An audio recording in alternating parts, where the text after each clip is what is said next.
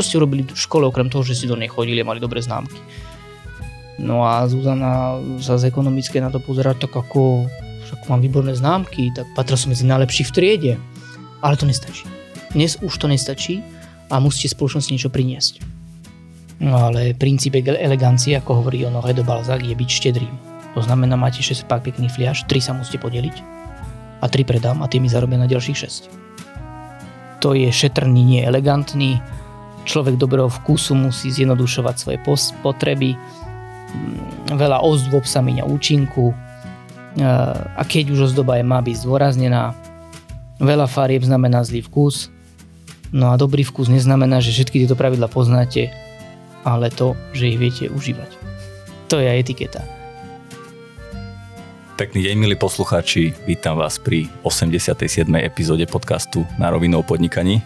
Dneska som si nie že výnimočne, ale s chuťou oblekol košelu, pretože dnešný podcast e, bude o tom, ako, e, ako sa robí, ako sa podniká, ako sa žije, ako sa pije vínko, e, nielen tak, ale so šarmom.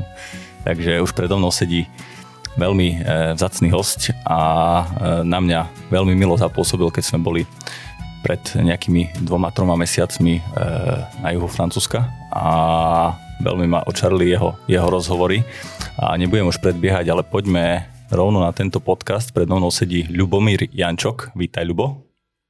Bonjour, monsieur Lakomi. Ďakujem bonjour, pekne. Bonjour. Ďakujem pekne za pozvanie do relácie. E, neviem, kde začať, pretože tvoj, tvoj životopis, tvoje CV je e, relatívne dosť nabité, e, ale možno by sme mohli len v skrátkosti povedal, povedať, že, že si získal titul doktor filozofie na parískej Sorbonne si spisovateľ, napísal si knihy ako Život na Sorbone, Glamour Paríža, iná, ale stále blízka. Inak máme tu aj knihy, takže, e, takže budeme sa venovať aj tomu. A si okrem toho cestovateľ, o čom hovorí, že, alebo teda cestovateľ do Francúzska, e, znalec Francúzska. Mám to, mám to dokonca v živnosti, cestovná kancelária. Takže cestovná kancelária Gastro, tak. Inštitút gastronomie Šebalzak v Bratislave. No a Povedz, ako začal tvoj príbeh. Ty si rodák zo Žiliny, ak si dobre pamätám. Jo, tak v Žilini som sa narodil, ale celé obdobie som žil do 18 vo Veľkom rovnom, takže na považí. Celá tá os, Veľké rovné byča Žilinami je dodnes srdcu veľmi blízka. Podnikateľské kroky, ak by som to zobral ako na nejakom stretnutí psychoterapeutov, si skúsime predstaviť, takže cez nejakú anamnézu z greckého anamnézis, ehm, ehm, čo znamená rozpomínanie medzi pacientom a doktorom, tak dokonca by som nešiel do roku 2009, keď som založil cestovnú kanceláriu, bola to moja prvá firma, keď som mal 26 rokov, ale ešte 6 rokov, 6 rokov dozadu, na do roku 2003, keď som bol tu na Gondovej pri Dunaji na Filozofickej fakulte Univerzity Komenského a inšpiroval som sa francúzskom a povedal som dekanovi, že chcem založiť asociáciu občanské združenie. Pozriem na mňa, že čo to bude, ako, čo tu ideme robiť s tým. A vravím, totiž to vo Francúzsku takto zakladajú študenti a myšlienka je aká. Nestačí do tej školy len chodiť, ale pre ňu niečo spraviť. Mm-hmm. A nestačí mať dobré známky, ale niečo aj škole priniesť. A tak som vytvoril občianske združenie POM Frankofón a tam začali moje podnikateľské kroky. Je to síce bola to neziskovka, ale zrazu som zistil, že treba zapísať notárom, musí to mať predsedu, podpredsedu, áno, a, a teraz vlastne to bolo aj zapísané v registri. Takže tam ten taký tvorivý duch začal a bol veľmi e, odprevádzaný celé obdobie už zo Žiliny, z mojich krásnych štúdií. Marcel Prust hovorí, e, Marcel Proust hovorí, kto zažil krásny adolescentný vek, bude ho to sprevádzať celým životom. A ja musím povedať, že moje študijné roky v Žiline na základke aj na gymnáziu Veľká Kružna boli fantastické. A tam tam uh, by som mladým aj dnes odporúčila, im stále odporúčam, že uh, ako Hemingway hovorí, buďte svedomití, keď príde šťastie, budete pripravení. Takže tá svedomitosť bola otázka času, kedy sa to nahromadí a pôjde. A, a vedel si už tej Žiline, alebo ako si sa vôbec ty dostal k, k francúzsku, k francúzštine? Bol to ten jazyk, ktorý si sa začal učiť, alebo, alebo mal si nejaké, nejakú rodinu, nejakých predkov, kamarátov? Bola, bola France, francúzština, angličtina. Vybral som si francúzštinu, lebo dedo sa narodil na predmestí Paríža v 31. 39. už opúšťali všetci Čechoslováci v Paríž, vracali sa domov a mal 8 rokov, vtedy ja som s ním veľmi veľa po francúzsky nehovoril, prakticky vôbec až do 91. keď zomrel a som o tom sa dozvedel dosť neskoro. Mm-hmm. Nepoužíval e, francúzštinu, nedostal sa už do Francúzska za 60 rokov nikdy. Ale vedel som o tom, že tam bol, tak som povedal francúzština first, až potom angle. A potom som si zvolil takú stratégiu. Vedel som, že to Francúzsko je v top 5 bezpečnostnej rade, krajina veľkej moci, veľkej kultúry, umenia žiť. E, povedal som si cez jazyk k iným disciplínam. Mm-hmm. Tak som makal na tom jazyku. V 2006 som získal potom ako prvý asi Slovák vo Viedni C2, to bola najvyššia úroveň francúzštiny, ktorá bolo možné dosiahnuť. A takýmto spôsobom e, som potom pokračoval na vysokej škole s francúzštinou, potom prišla druhá výška geopolitika, medzinárodné vzťahy vo Francúzsku, potom som sa vrátil, tu sa robil malý doktorát a potom veľký na Sorbonne. Uh-huh. A možno, ak, ak si spomenieš ešte na tieto študentské časy, vravel si, že vo Francúzsku je akoby bežné, že študenti si vytvárajú nejaké neziskové organizácie, nejaké e, občanské združenia alebo sú aktívni e, v tomto celom, že ak by si to možno porovnal, že aj to štúdium medzi slovenčinou a francúzštinou, e, aký je rozdiel v tom štúdiu, alebo ako sa študuje, dajme tomu na Sorbone? Teraz doteraz mám eh, veľmi veľa študentov, viete, dostanem sa k tomu etiketu pre deti od 5 rokov robím do, do 100, od 5 do 11 a potom od 11 do 18 a potom dospelých.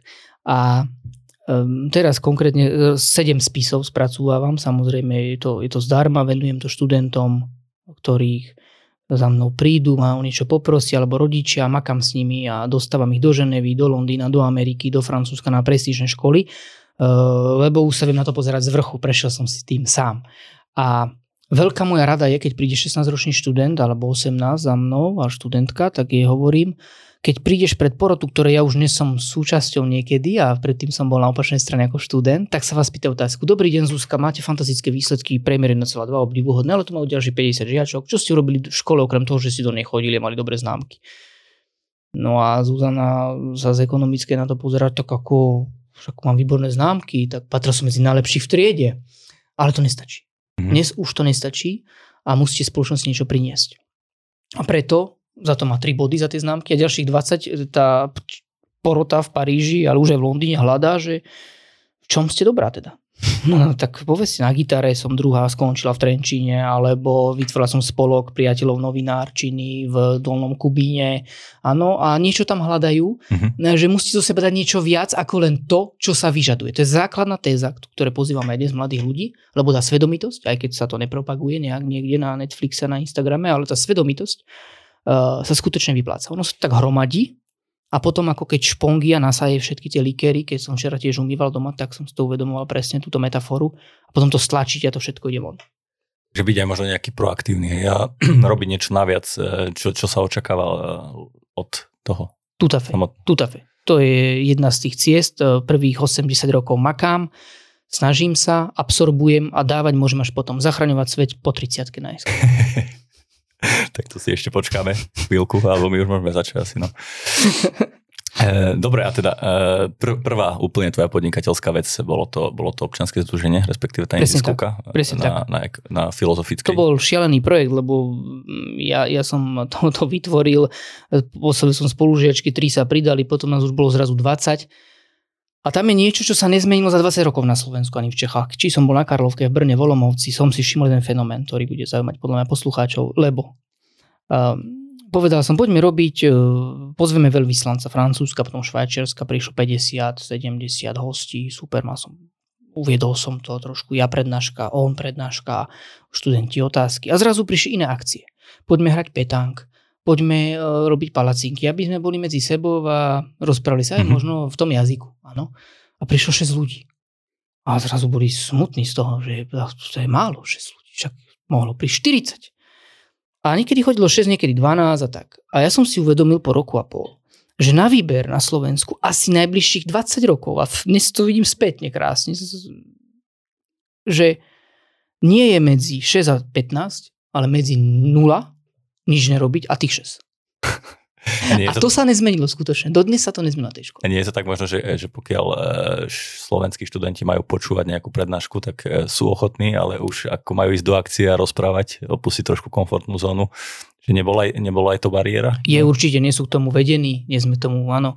Dodnes ešte máme uh, učiteľov po celom Slovensku, ktorí si vyžadujú autoritu neprirodzeným spôsobom a študent sa vlastne bojí potom zvyhnúť mm-hmm. ruku. Nás sorbonskí profesori naučili, nie som tu, aby som vás tu dohondil, ale aby som vás posunul. A sú dva prístupy vo Francúzsku, boli to mi profesori tak odhalili, lebo som bol doktorant. A keď ste doktorant na doktoráte, tak ste na starej Sorbon a pozývajú vás aj domov na večierky, párty som zažil, spisovateľa, vydavateľia, podnikateľia, ministri, všetko tam bolo. A vtedy tam sa dozviete najviac. tam sa dozviete viac ako v škole za, za celý mesiac. A vtedy mi povedali aj tí učiteľia, mám dva prístupy. Keď tam mám 100 študentov, ako môžem 100 študentom venovať celú energiu? Odprednášam a jedni sú ako prázdna studňa, do ktorej niečo nalievam a pod Jean-Paul, áno, zabojujte, je to zaujímavé, ďakujem, áno, to je tzv. edukáre. Áno, to je od Jean-Jacques Rusa, ex dukáre. Dieťa sa nejaké narodí, chce ísť nejakým smerom, my ho musíme usmerniť, civilizovať ho. Niečo mu dám. Ale potom ma ešte viac, Lubomír, zaujímajú tí druhí, tých 10%. A to sú akí, sa opýtam. A on to sú iniciáre. To sú nejaký talent, tam je, robí niečo naviac, hlási sa, príde s niečím ešte, ty už pozývam aj k sebe.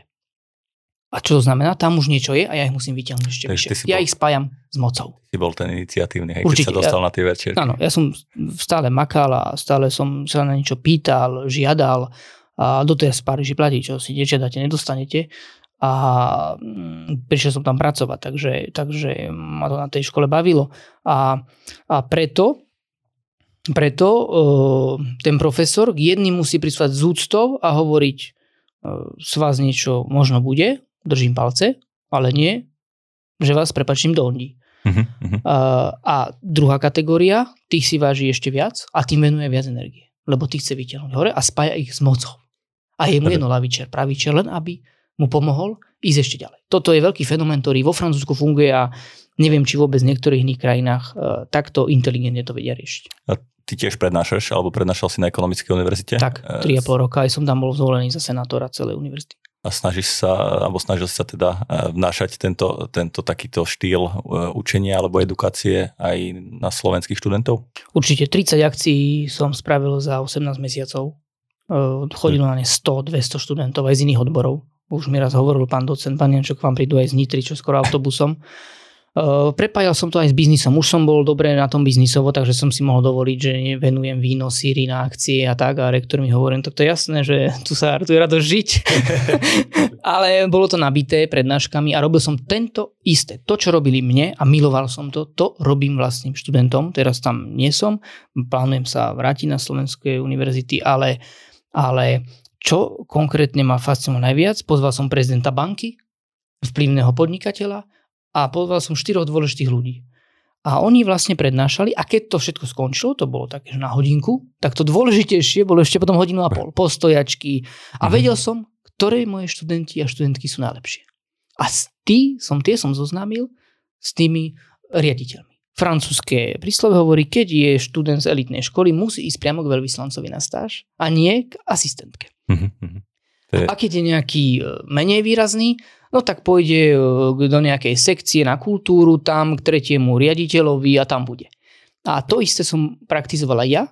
Kto chcel, mohol prísť za tými ľuďmi, sa zoznámiť, ale ja som odporúčal najlepší ako, pretože moja hlavná téza je, za 20 rokov aj Česi, aj Slováci urobili zásadnú kategorickú chybu. E, starali sme sa o slabých a zabudli sme sa starať o najlepších. Mm-hmm. To, je, to, je, to je silná myšlienka a e, určite pravdivá. A možno mňa ešte e, akože zaujalo aj to, že že, že to vzdelanie alebo uh, ako dostať tých študentov do reálneho života nie je len o tom, že sa budú teraz memorovať e, kvanta, kvanta kníh, ale že skôr akoby získajú nejaké spojenia, nejaký, nejakú, nejakú konexiu s tými ľuďmi, ktorí, ktorí vedia, čo robia a od nich potom vedia nasávať, takže toto je akože veľmi obdivhodné aj na tých Francúzoch, že možno na prvý pohľad sa to môže dať ako také rodinkárstvo, ale oni si tie elity e, budujú a kultivujú a ďalej posúvajú. Presne tak. E, je, má to hlavu a petu. Pozrite sa, aj vy môžete ísť do Prahy druhou triedou, keď priplatíte, idete prvou triedou. Takisto niekto hrá Ligu majstrov, niekto iba UEFu. Záleží to všetko od zloženia, takže neradi niekedy na Slovensku počujeme, prečo ten uprednostňuje toho a čo toho, ale tá, tá rovnosť má byť v niečom, niečom inom a Ludovič 14. mal devízu nec pluribus impar, iný ako ostatní a Francúzi sa toho držia. Keď je niekto iný už na strednej škole, môže preskočiť ročník. Veľký taký by som povedal lavičiar, francúzsky, teda v americký, pardon, intelektuál Lachs napísal o, o amerických elitách a zistil, že keď robili testy od 60. do 80. rokov a dávali veľmi dobrých žiakov so slabými, tak to napokon ničomu neviedlo, ešte nehovoriac o tom, že boli rôznej pleti a tam tí, keď sa mali akož na nich dotiahnuť, aj tak im potom závideli, že až tak stále sa nedotiahujú. Mhm, mhm. A Francúzi majú s tým bohatú skúsenosť, preto sa starajú aj o tých na predmestí, tých niekde po svoje, boli by z nich nič, tak je z nich aspoň niečo a tých najlepších dávajú medzi sebou, aby sa aby mohli ako Manchester City, že jednoducho sa zraní a keď sa zraníš, máš problém, lebo ďalší rovnako kvalitný je na lavičke. Mm-hmm. Takže že dnes, keď odpadne nejaký minister vo Francúzsku, tak ďalších 8 je v poradí z rovnakej školy spolužiaci rovnako učesaní. A, sú, a skutočne sú namakaní. A... To je, to je veľmi zaujímavé, ako tieto francúzske reálie, ako sa to vyvíjalo. Ja, ešte sa dostaneme celkovo k francúzským rodinným podnikom, ale poďme teda k tvojmu podniku. Ako si Ty, ty máš teda inštitút gastronomie, nebudeme to nazývať žiadna reštaurácia, žiadna pekareň, nič podobné, je to inštitút.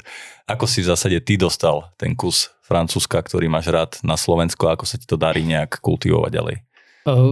Dlho som vnímal, že to Francúzsko, ktoré sem nesiem ani nie je kus Francúzska, ale kus e, veľkého sveta. Mm-hmm. Francúzsko top 5 ekonomik sveta, e, v Bezpečnostnej rade e, OSN, vodcovská pozícia nezjednoznačne v Európskej únii, Macron šťastné dieťa globalizácie, mm, art of living par excellence, 170 mm, krajín, keď sa spýtali, keby ste museli emigrovať, kde by ste išli žiť na tvrdo do 24 hodín. Francúzsko prvé miesto. Najnavštevovanejšia krajina na svete. To znamená, že, že uh, som si uvedomil, že tu nejdem priniesť len Francúzsko, ale kus veľkého sveta, ktoré diktuje tón, udáva tón. A potom, ako mi fungovala cestovka od roku 2009, 10 rokov bola na vrchole a 6, takto som žil celý čas, aj dodnes to tak je, že 6 mesiacov e, som sa venoval biznisu, 6 mesiacov v intelektuálnej sfére. A povedal som si, že chcem do Bratislavy priniesť to najkrajšie, čo vo Francúzsku mám. A to bolo vzdelávanie, vysoká kultúra, dress code, e, jedlo, pekáreň, bez pekárne to nepôjde, kaviareň a možno neskôr do tomu priradíme a prišla potom aj, aj reštauračná časť. Takže bolo to, je to dodnes postavené celý ten šebalzak na 5 zlož, na 5 zložkách a keď jedna e, krýva, môžete ju odstrihnúť e, alebo dve, e, ale tie tri musia držať. Preto viac menej aj cez ten COVID sme to dôstojne prežili, lebo to, to je možno zaujímavá vec, že vy ste to otvárali, myslím, že na konci roku 2019 alebo nejak... 2019 v júli sme už boli celkom dobre aj známi, o 18. som už 8. budoval rok, všetko, inštalácia a podobne. A 19. Tak, ale v zásade ste to otvárali v podstate, keď prichádzal COVID, hej? Alebo... E, prišiel, prišiel, pol rok bol veľmi silný, potom 20. už prichádzal presne COVID. Takže ešte sme celkom stihli také dobré renomé prvý rok. A potom tí ľudia nás snažili sa podporiť a noví prišli. Cez, cez COVID sme boli prakticky tým, že reštaurácia zatvorená, kaviaren zatvorená, prostredie zatvorené, ale boli sme potraviny, pekáren, ktoré mohli byť otvorené. Takže bol v meste vtip, že sme vlastne otvorení my a McDonald. no to je, to je, to, to je akože e, veľmi, e, veľmi zaujímavé, že vy aj v tých covidových časoch ste neprestali, ale v zásade e, vraví, že my tu sme pekáren... si vtedy ako kamaráti, to bolo super, ja som bol doma a vravím, my sme makali ako, ako blázni. Čo sa oplatí od vás z pekárne ochutnať? Bagetka. Máme 36 produktov a 95% ingrediencií z Francúzska, tak ako Slováci sú špičkoví na strojarinu a rýchlo to uchopia, školiť stačí mesiac a všetko to vedia. V tomto sme my fakt exemplárni pre celý svet, tak Francúzi zase sú neprekonateľní v jedle a v tých surovinách. No, takže aj tá múka má 40 stran v PDF, z čoho je zložená, vozím si ju 2000 km. Je to najlepšia bageta možno v strednej a východnej Európe. Chodí k nám aj z Maďarska, nemôžem menovať, sú to vysoko postavení ľudia na najvyšších priečkách štátu. E, dávajú si dovážať aj do Českej republiky, plus croissanty samozrejme. Jednoducho tie detičky, keď to jedia od nás od dvoch rokov, tak uh, tie žalúdky sú par excellence. Takže škrapka to aj na, na podnebi. E, tá bageta. Je to, je, to, je to poézia, máme 36 produktov, veľa druhov chlebov, ale hlavne robíme to, čo nikto veľmi, 90% súčasných pekární v Čechách na Slovensku veľmi sa nechce.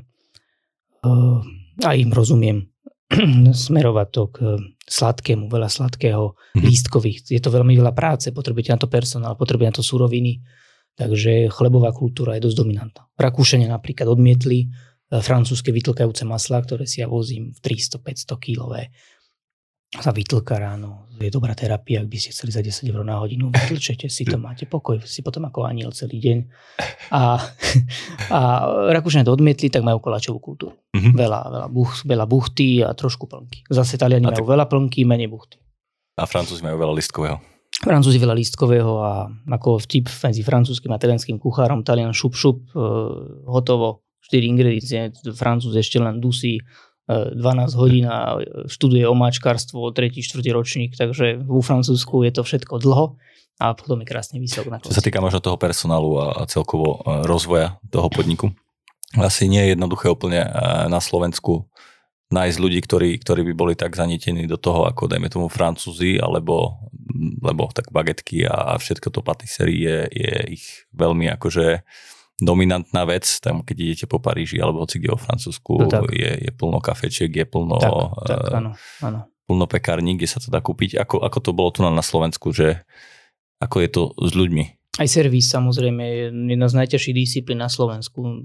To ešte pred covidom hovorím, to bola kráľovská disciplína. Dnes, dnes 65 e, tisíc ľudí zo 100 tisíc opustilo gastro. Už len zostali najvernejší Eh, ako tomu hovorí devíza Centrope a Duske Fidelis verný až do konca, asi až umrú v tom gastre. Eh, dá sa povedať, že vo Francúzsku vám zamestnanci zoberú asi 30% energie a 70% je tá logistika, kreacion, eh, kreativita. Na Slovensku zamestnanci vám v gastre zoberú 80% energie. Mm-hmm. Musíte sa im mhm. venovať, školiť a podobne. Netrvalo dva roky, kým som dal tento tým dokopy ktorý viac menej sa už nehýbe. A keď je nejaký pohyb, že jeden odíde, druhý ho nahradí. A dá sa povedať, že neveril som, že, ako, že, že taká fluktuácia môže v tom gastre skutočne byť. Prvý rok a pol som to aj ja užil. Tá prišla študentka odtiaľ, skúsila, nie je to pre ňu, tri mesiace ďalšia a tak ďalej. Takže ja som bol na začiatku zhrozený. Potom mám Messi Macron, vy neviete, čo je rekvalifikácia. Messi Macron sa stiažoval, že pri Louvre sa mu stiažuje Mani, že že nemá kde pracovať a on sa pýta na profil, že pratuje a že či nemôže ísť teda do kuchyne robiť. To je pre nich rekvalifikácia. Nám to ste nevedeli slovenskú rekvalifikáciu, českého typu rekvalifikáciu.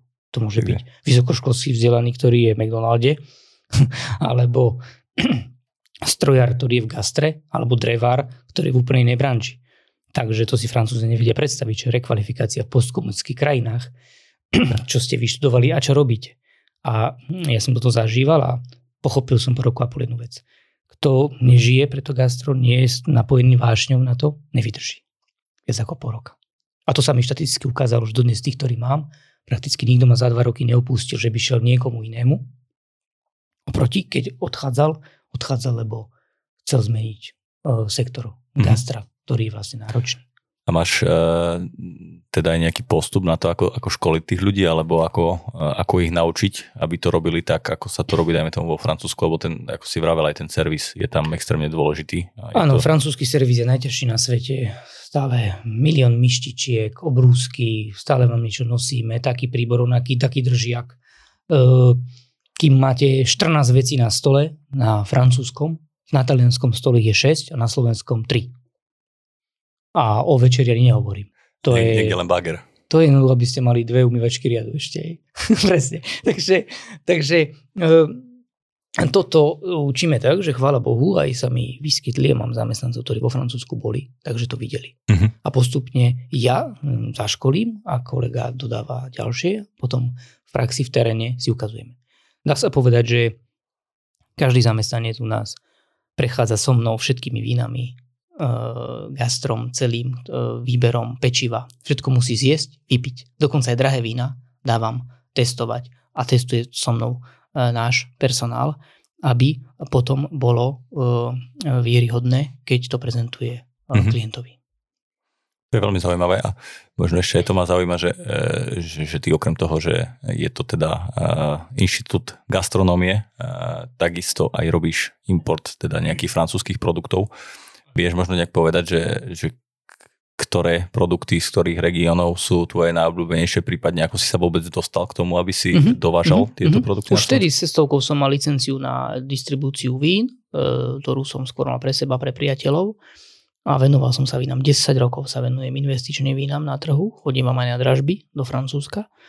A vo chvíli, keď ešte Balzak sa založil, tak už to nebolo len hobby, ale už sa to aj speňažilo, to hobby. Jednoducho v tom Exceli to musí vychádzať. Takže tých 6 fliaž vydražiť a mať ich za políčkov je pekné. No ale princíp elegancie, ako hovorí Honoré de Balzac, je byť štedrým. To znamená, máte 6 pak pekných fliaž, 3 sa musíte podeliť a 3 predám a tie mi zarobia na ďalších 6. Tento model je fantastický a ja samozrejme nepopieram, keď má niekto vinotéku doma za milión eur a má to tam, ale ja radšej dávam do toho ten vzdelanostný model, aby to mal, aby to urobilo radosť ľuďom a zároveň dominantní sme na šampanské, na veľké vína v Bordeaux, vína sú nás od 12 eur vyššie až po niekoľko stovák a tisíc eur. Sú tam síry, máme najväčší výber sírov v Bratislave, asi 42 tieto všetko moje kontakty, ktoré som dal vo Francúzsku, takže preto tomu hovorím diplomatické potraviny, slúžia na citové a obchodné stratégie, ktoré sú prepojené presne s pekárňou, s, s kaviarňou a s veľkou salou sa kde bývajú vlastne tikety. No povedz, možno máme tu uh, poslucháčov, možno aj nejakých investorov, že ako, ako prebieha taká, taká dražba, alebo ako teda správne zainvestovať možno do, do vína. To je veľmi zaujímavé. Na Slovensku vyzývam ich, aby sa do toho opreli, pretože na Slovensku zatiaľ nikto, žiadna firma, z finančného sektoru sa nevrhla na dražby vín. V Čechách sú minimálne viem o dvoch. Treba, treba tam mať borca, ktorý vínam rozumie, nakupuje to na indexoch, sleduje Londýn, Šangaj a v podstate v Čechách je firma, ktorá má vklad milión českých, nejakých asi 40 tisíc a viac eur 5 rokov nevyťahujete, rast je 10 až 12 percentný a sú dva typy investorov. Azijský typ tomu hovorím, hlavne nech to v Exceli vychádza, aj keď som flašku nevidel. A druhý, e, tomu hovorím, gourmet, aristokratický typ, Aha. ktorý budem rád, nech to vychádza samozrejme, radšej v menšom, ale aby som mu doma nemal a nepohľadkal, bola by to urážka Bohu a ešte nebodaj nevenoval a nevypil. Tak je to opak elegancie. Aké, aké bolo možno tvoja najlepšia investícia do vína, alebo e, koľko ti spravilo zhodnotenie? Uh, sú to všetky vína, ktoré ja dokážem e, nakúpiť na dražbe viac ako napriamo. Uh, tam skutočne sú niekedy rozdiely až 30%. Uh-huh. Mhm. A keď sa predáva nejaký zámok vo Francúzsku, tak hneď ma informujú o dražbe, ktorá môže byť Marseille, v Cannes býva veľa dražieb, alebo normálne na, tej, na tom vidieku a predáva sa nábytok, veď polovica Šebalzak je z nábytkov starých, Dražeb, ktoré nikto nechcel ešte to nechcela akože drevo a striebro šlo dole, to nakupovala, teraz to ide hore. A to sú niekedy veci za stovky eur, niekedy to môže byť za tisíce, ale samozrejme sú aj dražby. Bol som na dražbe, kde sa kniha Jany Zárku vydražila za 1 700 z roku 1500 niečo. Takže aj také toto existuje a vy nakúpite tie vína na dražbe a ja potom môžem potešiť uh, priamo E, klientov. A toto je ale model praktický, ale existuje skutočne ten indexový, kde to ide cez banky, cez burzy a mm, tam e, je to niečo, čo máte navyše doma, vložíte 40 tisíc, 50 tisíc eur a viac, aby ste sa na to pozreli, ako sa to vyvíja. A skutočne vzrušujúce, a to odporúčam Slovákom a Čechom výlučne, keby ste boli Japonec, inak sa vyjadrujem, že skutočne sa oplatí, keď dve tie flašky máte doma a tých 200 máte nakúpených. Aby mm-hmm. ste vedeli, ako chutia, kto je ich majiteľ a dali tomu nielen formu, ale aj obsah. To je veľmi zaujímavé, tak uh, skúsime pozrieť potom nejaké indexy a hlavne ochutnať tie vinka, nech, nech je život krajší. Mm, takže toto je akoby jedna oblasť eh, toho tvojho podnikania, že akoby import, import týchto potravín. Povedz mi ešte trošku o alebo nie, ten inštitút ešte necháme, ale poďme sa pobaviť trošku o, o francúzskych rodinných podnikoch, možno mm-hmm. nielen mm-hmm. rodinných, mm-hmm. momentálne už aj veľkých. Akože, e, prečo sú za teba akoby tieto podniky také úspešné a, čo, a, a ktoré segmenty e, ktoré segmenty to sú? Lebo ja som si pozeral také, také, také akože rebríčky top najväčších francúzskych a nejaké 2-3 ročky dozadu to boli hlavne energetické podniky a teraz sú to podniky, ktoré sa venujú primárne móde. Takže... Je to tak, je to tak. Tak ako dáva sa tomu nejaký obsah, školstvo tomu veľmi pomáha. Mm, a ja, keď som to gastro zakladal v Bratislave, som si povedal, 50% musí byť vzdelanie, etiketa a 50% jedlo. Na čo budeme mať jedlo, keď to nevieme zjesť a naberať? A na tieto podniky, e, tak ako, mm, ak sa nemýlim, pomôžete mi, Amerika má myslím GAFA, GAFAM sa to nejako volá, že Google, Amazon, Facebook, mm-hmm. však, Apple. Jasne. A, a Francúzi, Francúzi majú vlastne tzv. Colts, tomu hovorím. Ja som to sám spísal Colts, ale keby som dal niekomu Colts, tak ako rozumie tomu vo vysokých vrstvách francúzských, je to Kering, Hermes, e, L'Oréal a Louis Vuitton Hennessy plus C Chanel. A sú to giganti, piati, ktorí e, jeden je vlastne druhého, ale sú tam nejaké prepojenia jemné.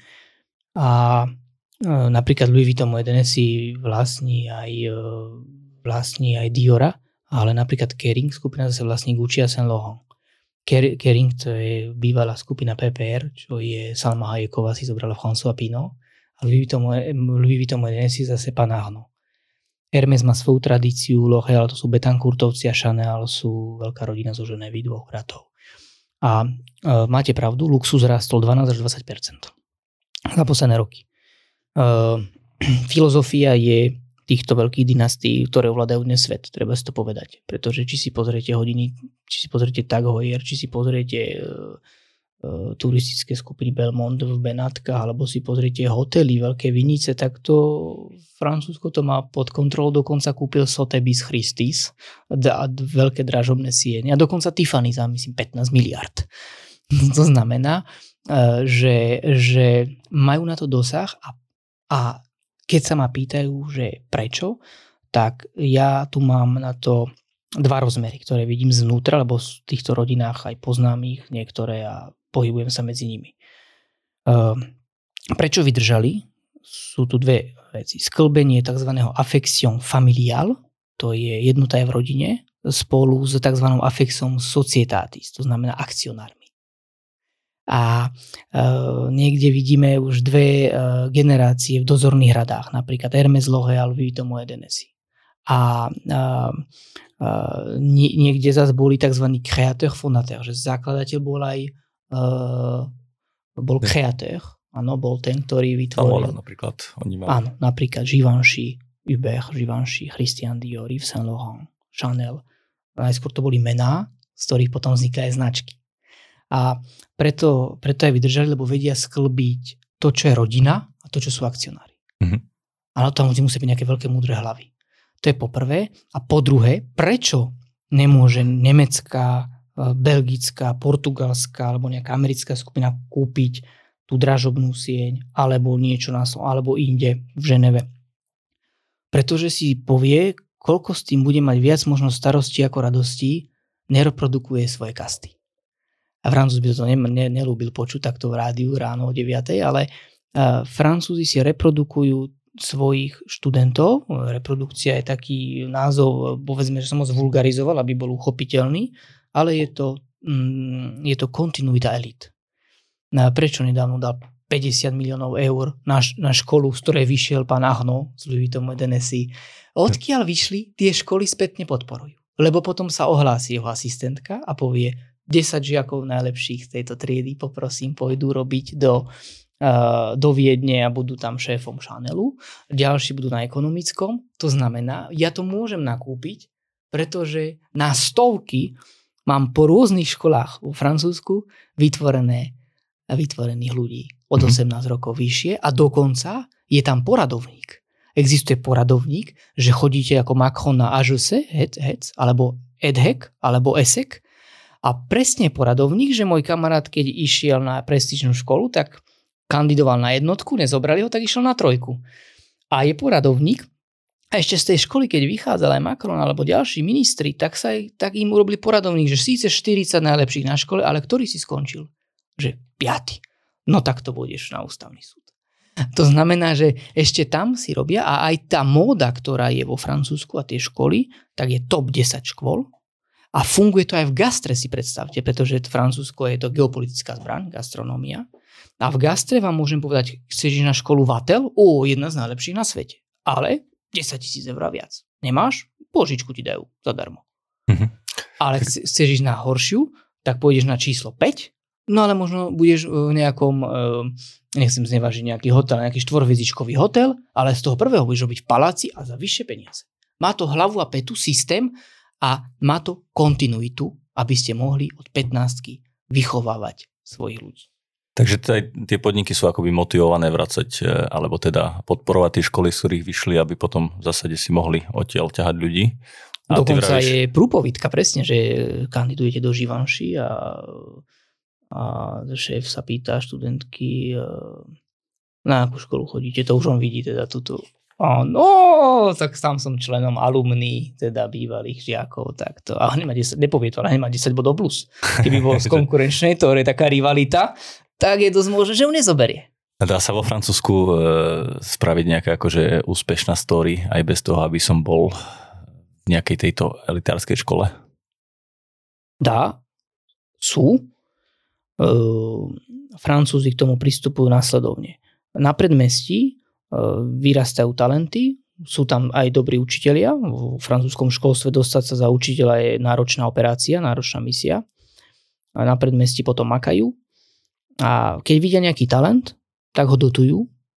Hm, je to taká istá forma socializmu. Francúzsko je tá pôrodná baba, pôrodná matka, ktorá pomáha. Asistuje stále. A vytiahnu toho chlapca ako takého Mbappého, futbalistu a ďalších a povedia, pomáhajme mu. Je to veľký talent. Mm-hmm. Beriem si ho. Uh, um, môže sa stať, Áno, to je typický filozof eh, Pierre Bourdieu, ktorý hovoril o tom tzv. kultúrnom kapitále, že keď niekto nevyrastal v rodine, kde sú tri jazyky a nemá žiadny jazyk, tak mať horší nábeh, aby sa dostala tam vysoko. Ale Francúzsko to robí inteligentne, že vy ste mohli byť, eh, zostať na predmestí, byť nikým, ale aspoň budete povedzme riaditeľom pobočky nejakej banky v nejakom meste.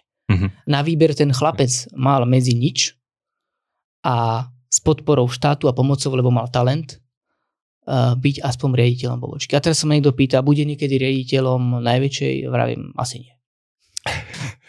to, je, to je drsné, ale asi je, je to tak, lebo áno, áno. v zásade, aj keď sa pozrieme na tie všetky uh, rodinné podniky, kvázi, je to tak. Louis Vuitton, Moet Hennessy, L'Oreal, Hermes, V podstate uh, Dior. vo Francúzsku by som to musel jednocitne previesť, ale na Slovensku ten slovník je viac priamočiarejší.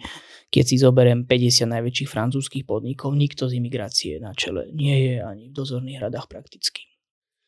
Ja to, je, to je aj zaujímavé porovnanie možno s Amerikou, že ako si vravel Google, Facebook, iné technologické firmy, že tam v zásade e, mne to príde tak, že, že, že je stavka na tú kartu akože technologickú a vo Francúzsku je to také akoby tie klasické luxury e, značky, povedz možno, že, že kto sa čomu venuje, lebo e, tak rýchlo sme to prešli a len nejaký akože Áno, veď Francúzsko je vlastne šperkovníctvo, je to luxusné hotelierstvo, je to móda, a je to um, prakticky uh, svet dražieb, obrazov, diamantov, uh, to sú Sotheby's Christie's.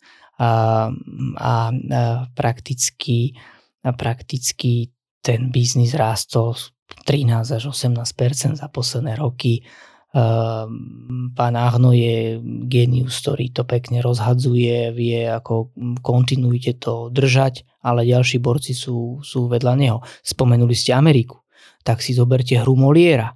Na Molierovi je lakomec, ktorý hovorí synovi, že to dezerit, vydedím ťa. Vydedím ťa. A teraz toho Moliera si skôr zobrali Američania ako Francúzi. Pretože Eh, v Amerike sú normálne rodičia a veľké firmy, ktoré radšej vytvorili nadácie, aby nepremrhali majetok ich detí. A si zoberte rodinu Gatesovcov a ďalších, eh, vidím to, tak dávajú obrovské miliardy tým nadáciám. Vo Francúzsku to až tak nie je možné. Tam je stanovené, ja si pozriem aj zo zákonníka, ale aj od kolegu, ktorý sa tomu venuje, uh, môžem vám povedať, že vo Francúzsku zákon určuje, E, čo mu nie je tak úplne v Európe, tzv. dedičnú rezervu. 50 až 70% majetku je určené deťom. tak to, je... Áno. to znamená, že áno, oni si povedia, že to dezerit, Molier to pripravil e, Vlakomcovi, otec hovorí synovi, vydedím ťa, lebo je tam tá permanentná obava, že bože, keď to nechám deťom, možno ten, to všetko, čo som vybudoval, nebude uh, takto nastavené. Preto Francúzi sú tomto veľmi opatrní. Dávajú tie deti na tie prestížne školy, kde sa tá kontinuita robí a preto, keď sa teraz stretla rodina Ošanu, tak tam bolo 600 ľudí. Áno, takže úplne iný je model americký a francúzsky, francúzsky uh, prístup. Tak vo Francúzsku sa asi oplatí dedino tým pádom. Ale, ale, ale veľké že... dane. Pozor, veľké dane, preto sú tam také finty rôzne. Uh, uvedomte si, že dedická daň je úplne šialená a vy štyrikrát budete prehadzovať dom na seba, na, na seba, na, na svojho potomka uh-huh. a vy štyrikrát po sebe platíte dan dedickú. Čo, z čoho sú úplne na nervy. Vieš, vieš koľko percent? Uh, je, to, je to cez 50%. Napríklad uh, hovoril mi bývalý veľký uh, diplomat vo Francúzsku, ktorý, uh, ktorý povedal, môj otec mi dával dom, už platil za to veľké peniaze štátu. Ja chcem to teraz cere opäť. To znamená, že keď sa dať na vinicu za milión eur, a to je ešte nič, to je pár hekt, to je, to je hektár 101 milión eur a viac v Šampaň a v Bordeaux. A keď máte 70 hektárov, tak máte 70 miliónov eur. A z tejto čiastky, keď chcete venovať, eh, chceli by ste zajtra svoje cere všetko, tak si to 4 krát rozmyslíte, že či radšej na to nevytvoríte firmu, ktoré ona bude spolumajiteľkou, pretože by ste prišli o desiatky miliónov ktoré prišli, pardon, prišli, dávate štátu. Francúz nemá problém zo svojho 3000 eurového platu 1600 dať štátu, keď e, vidí, že má to nejaký výsledok cesty, poriadok, školstvo, nemocnice a podobne. Hej, to je akože e, veľmi zaujímavé, čo sa týka tej, tej, e, tých vecí verejných, že e, vo Francúzsku sú ľudia dosť angažovaní, aspoň z mojich skúseností. Chodili sme do Paríža mm-hmm. a, a bolo to vidno, že ľudia, ľudí nie, nie je ľahostajné len tak akoby nechať veci plávať, alebo len sedieť v krčme. A akoby... máte, máte dobrý postreh, pretože 8 z 10 Francúzov je v niečom angažovaných. Je tam najviac asociácií na svete, milión. A ja neviem, ja mám pocit, že, že pri tom šampanskom a pri tom víne, keď si niečo niekto splní, tak to, keď si niekto niečo slúbi večer, tak vás tá kvalita toho vína a ešte nebude nejakého Grand Cru klase, zavezuje, že to musíte zrealizovať. Ale keď si šupnete pivo, mám pocit, že pivo pre nás na Slovensku a v Čechách nezavezuje večer k ničomu, vytvára len takú dobrú atmosféru a na druhý deň v podstate... To vyšumí. To, to áno, skutek, útek. Dobre, poďme teda už, keď sa dostali k tomu, k tomu vínku dobrým syrom. Je známe, že, alebo hovorí sa, že biznis sa robí na stretnutiach a je to určite veľká pravda, pretože ten osobný kontakt, tie dohody, ktoré vznikajú možno práve pri tom vínku, tak by sa mali aj potom akoby dodržiavať. No ale povedz možno, že ako zapôsobiť na ľudí, ako mať tú etiketu, ako mať to vystupovanie, aby sa ten biznis na tom stretnutí aj naozaj dohodol. Je to veľmi špecifický, je to veľmi špecifický svet, hlavne, hlavne vo Francúzsku a objavujú ho aj Švajčiari, aj Belgičania, keď k nám prídu. Platí tu princíp včely a úla, nemôžete prísť len tak do, do úla zobrať pel a odísť, prísť a brať, matka kráľovna zabije. Musíte najskôr dávať a potom môžete, môžete príjmať. Um, bol som raz na jednom stretnutí e, Českého biznis klubu, kde ma pozvali ako hostia a zažil som tam momenty, kde prakticky jeden z desiatich za vami prišiel s vizitkou, nech sa páči, ja som ten a ten, ak niečo môžem pre vás urobiť, e, budem rád. A 9 z desiatich sa pýtalo, čo robíte a už chcelo, aby ste im pomohli. A teraz si predstavte chirurga alebo onkológa, keď každý z nás má niečo bolavé, no oni by nič nerobili, len pomáhali kamarátom. A preto ten princíp čelula platí, prichádzam v Paríži za niekým, pozerajú si váš životopis alebo vizitku, kto ste a najskôr musíte dávať. Mm-hmm. Najskôr dávate. Je to priam trošku biblické, evangelické z evangelia, že ľavá ruka dáva a pravá sa nepozerá a nenastavuje, že daj mi hneď. Možno môže na to pomyslieť a môže to očakávať, ale nemôže na to nikdy tlačiť. A A preto ten, ten, ten francúzsky biznis je tzv. circulaire, je kruhový.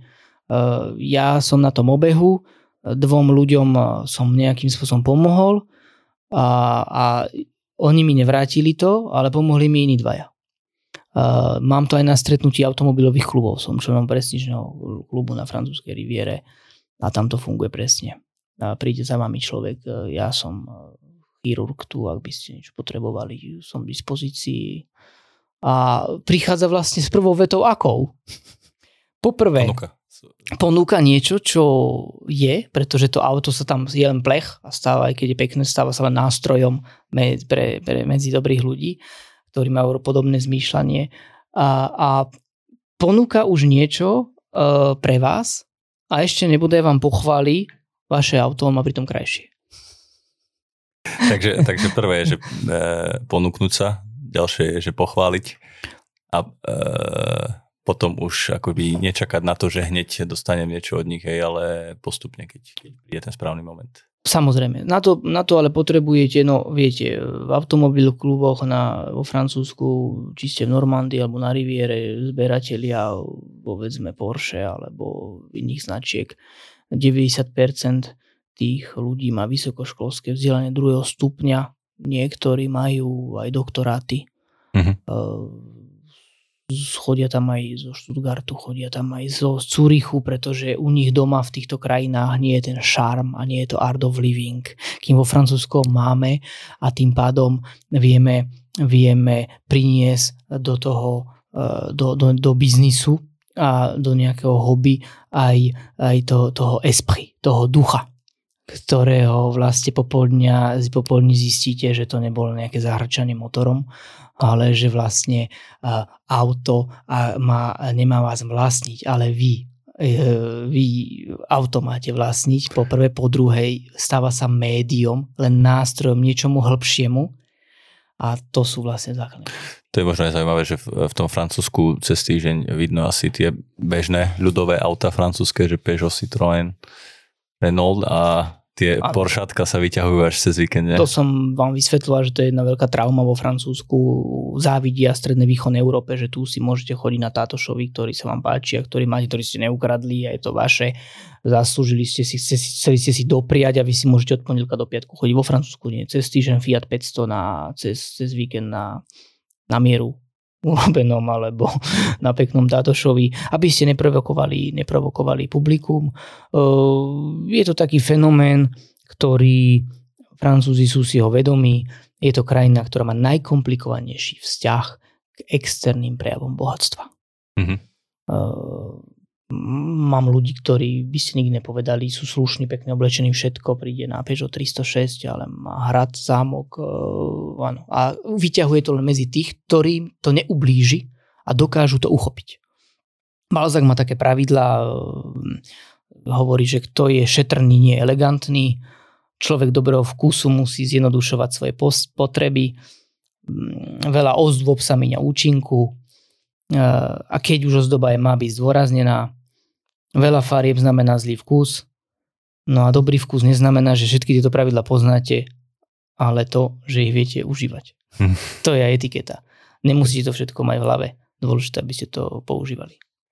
Dobre, a vieš povedať ešte možno pár typov, že už keď sedím na tom stretnutí nejakom, že, že fakt akože základ toho, že ako sa správne napiť, ako si odkrojiť e, nejaký, akože už tá, tá stolovacia, vieš dať pár ano, typov, ano, že ano. E, ako by to malo prebiehať? Teraz čo, máme čo sa nerobí, čo sa robí? štvrtok, kde uh, nazval som to podsta Londýnu. Podsta Londýnu, vplyv britsko-francúzskej etikety na svet aj na Československo. A krásne vidím vo filme Masaryk, ako sa inak správa, uh, povedzme, československí diplomati.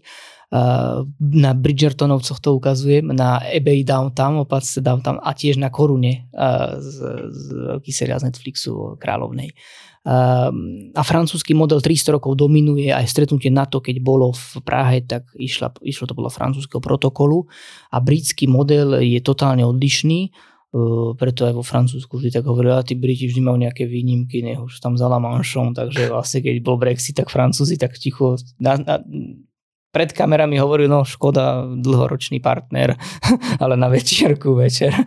No konečne už za Lamanšom.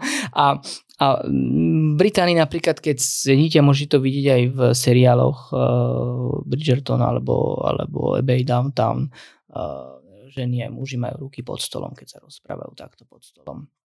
Vo Francúzsku to bolo považované v roku 1805 ako niečo nebezpečné, že niečo ukrývate, nejakú zbraň pod stolom a nie ste čistí. Mm-hmm. Tak preto sú ruky na stole. A celý európsky protokol sa drží toho, že, že ruky, keď aj nejete, tak musíte byť e, takto vystretí a sú, sú na stole samozrejme. Vždy chlieb je po ľavej strane, nie po pravej. E, minule mi hovorila guvernérka, že bola na stretnutí v Bruseli a ona už vedela teda, že to má byť naľavo, ale tí dáva to nevedeli, tam tak ako, že zrazu nemala chlieb, hej, lebo ten zobral sprava, ten zľava. Potom ruky samozrejme, nábrh, naberá sa z vrchu tou vidličkou do úst, nie zo spodu, to len brinzové halušky sa môžu a keď chcete nabrať zo spodu, musíte to prehliť do pravej ruky. Je to krásne vidieť, keď pustím film s Belmondom 1977 na etiketách, tak ľudia sa čudujú, fakt, veď on to prehadzuje, veď to aj Funes prehadzuje, veď to všetci prehadzujú, áno, lebo to je automatizácia. On nie je o nič inteligentnejší ako vy. On to má zautomatizovať. Len, len cvik, hej. Áno. A vlastne e, mm, teraz som aj Žilinčanov 20 na etikete firma vyžiadala, máme teraz 12 eventov do, do novembra, e, advokátske firmy, e, banky a podobne. A jedno rezume, z ktorého si z toho zobrali krásne zo ženy. Povedali, že veď, pozrite sa, či som v tretej cenovej, kde si nejakom vyžeráku, alebo budem v myšelenke, vlastne toto ja musím teraz dodržiavať stále. Pretože to inak nemá význam. Jasné. Uh, lebo potom to človek zabudne a vybočí z tej cesty. A čo možno degustácia vína? Vonia sa víno? Degustácia sa s vínom? Presne, profesionál, keď e, takto, začiatočník väčšinou je ten, ktorý keď sa naleje, tak hneď zakrúti. A profesionál najskôr má oči, že sa pozrie, nos a potom ústa. Oči, nos, ústa.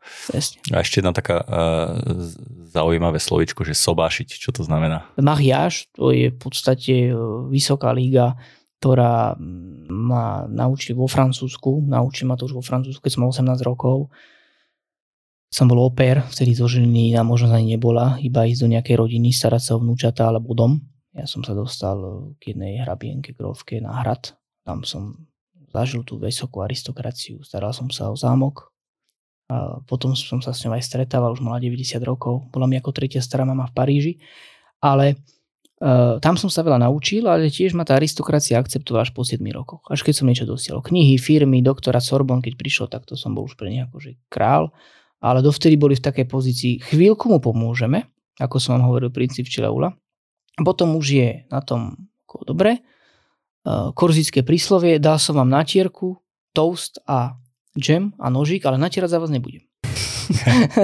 Takže ideš. Uh, a, a potom samozrejme nejaké vedomosti môžete v tých rodinách nabrať, ale potom je to na vás, či vytvoríte niečo, či to firmy, školy urobíte a podobne.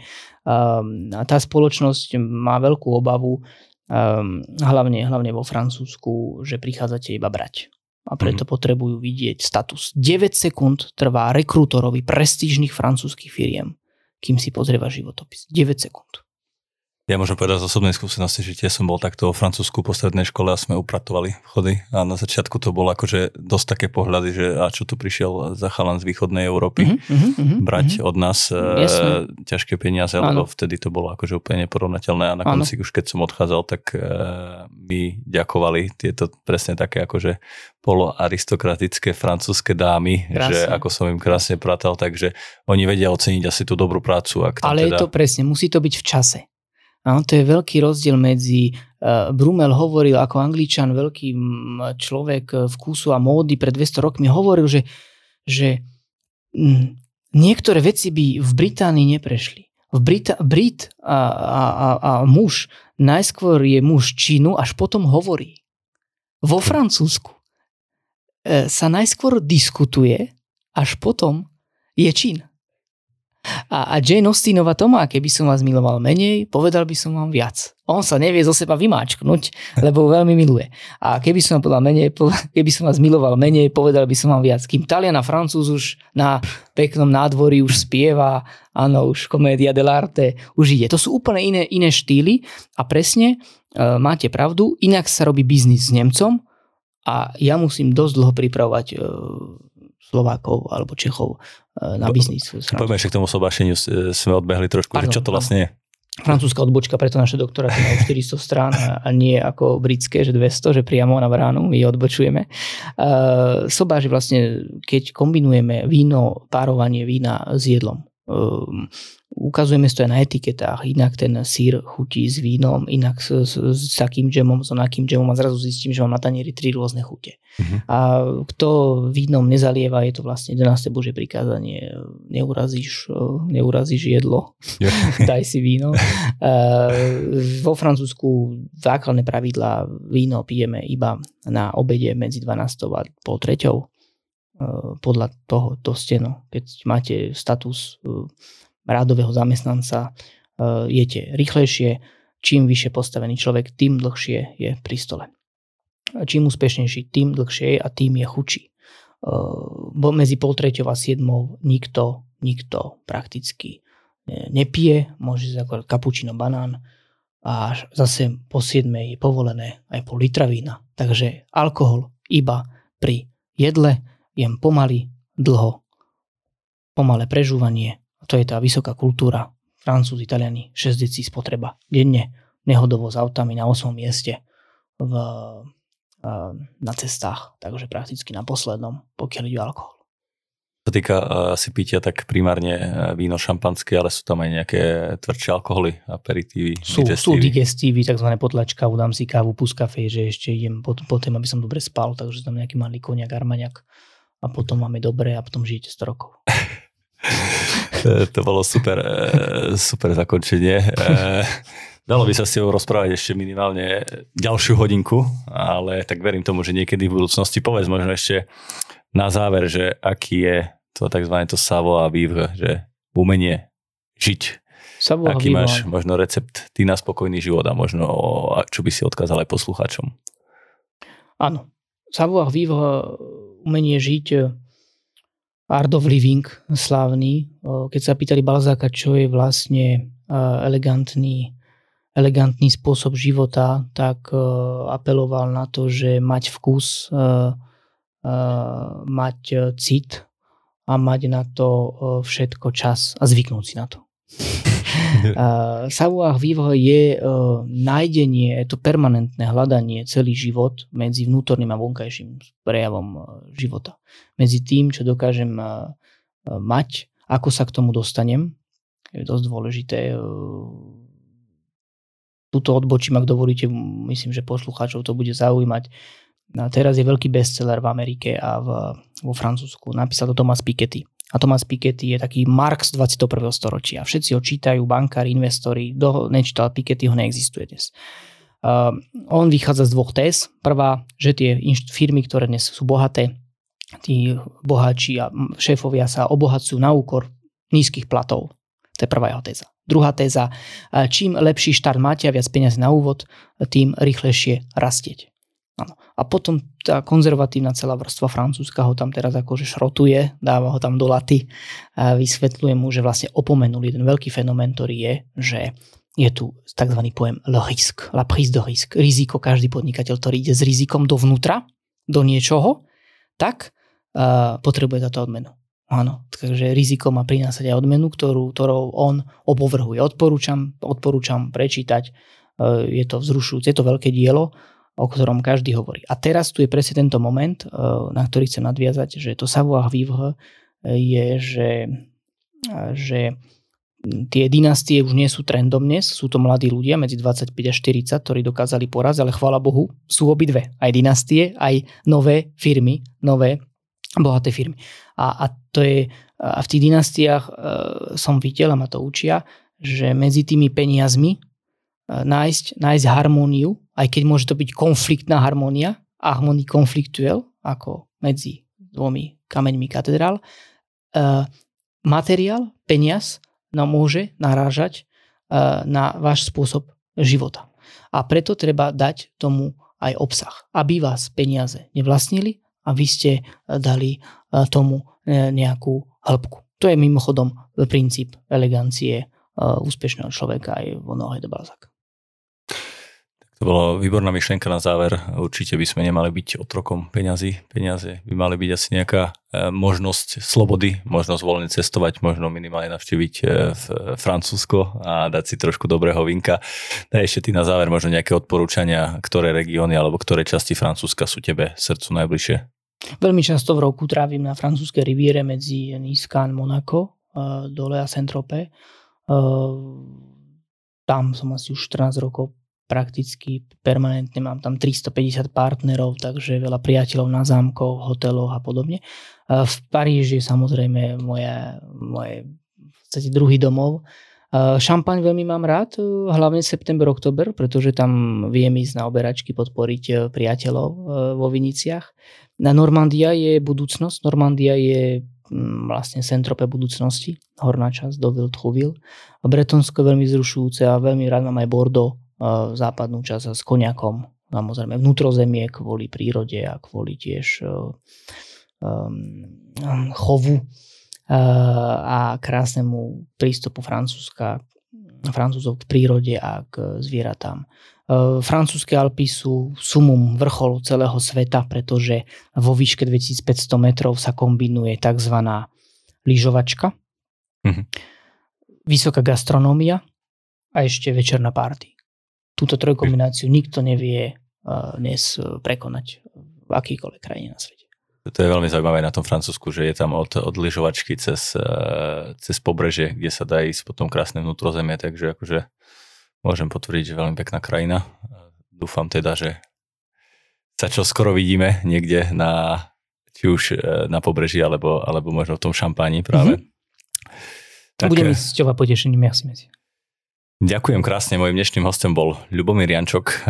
Ako ste mohli počuť, nie je to len podnikateľ, nie je to len cestovateľ, nie, to, nie je to len e, učiteľ možno etikety a učiteľ aj tzv. geopolitiky a všetkých rôznych oblastí.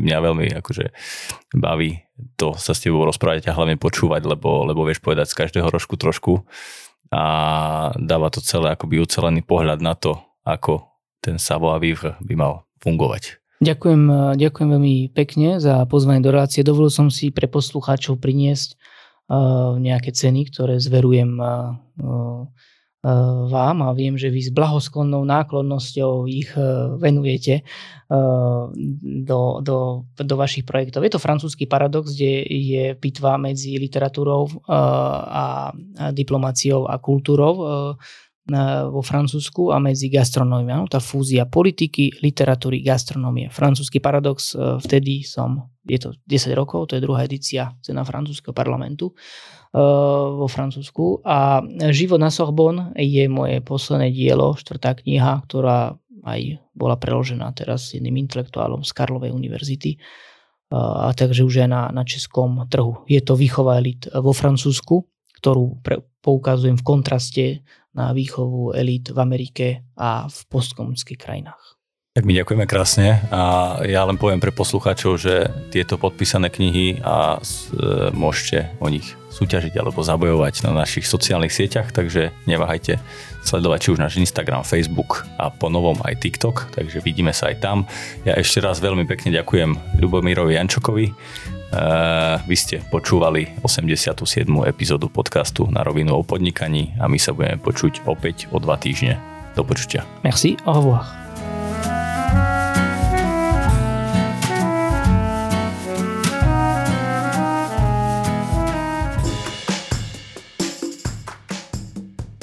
Počúvali ste na rovinu o podnikaní. Dvojtýždenný podcast spoločnosti ProSite Slovensko. Podcast na rovinu o podnikaní nájdete vo vašich mobilných podcastových aplikáciách alebo na streamovacej službe Spotify, ale aj na webe www.narovinu.online. Strich a produkciu zabezpečila spoločnosť Button Media. Do počutia o dva týždne.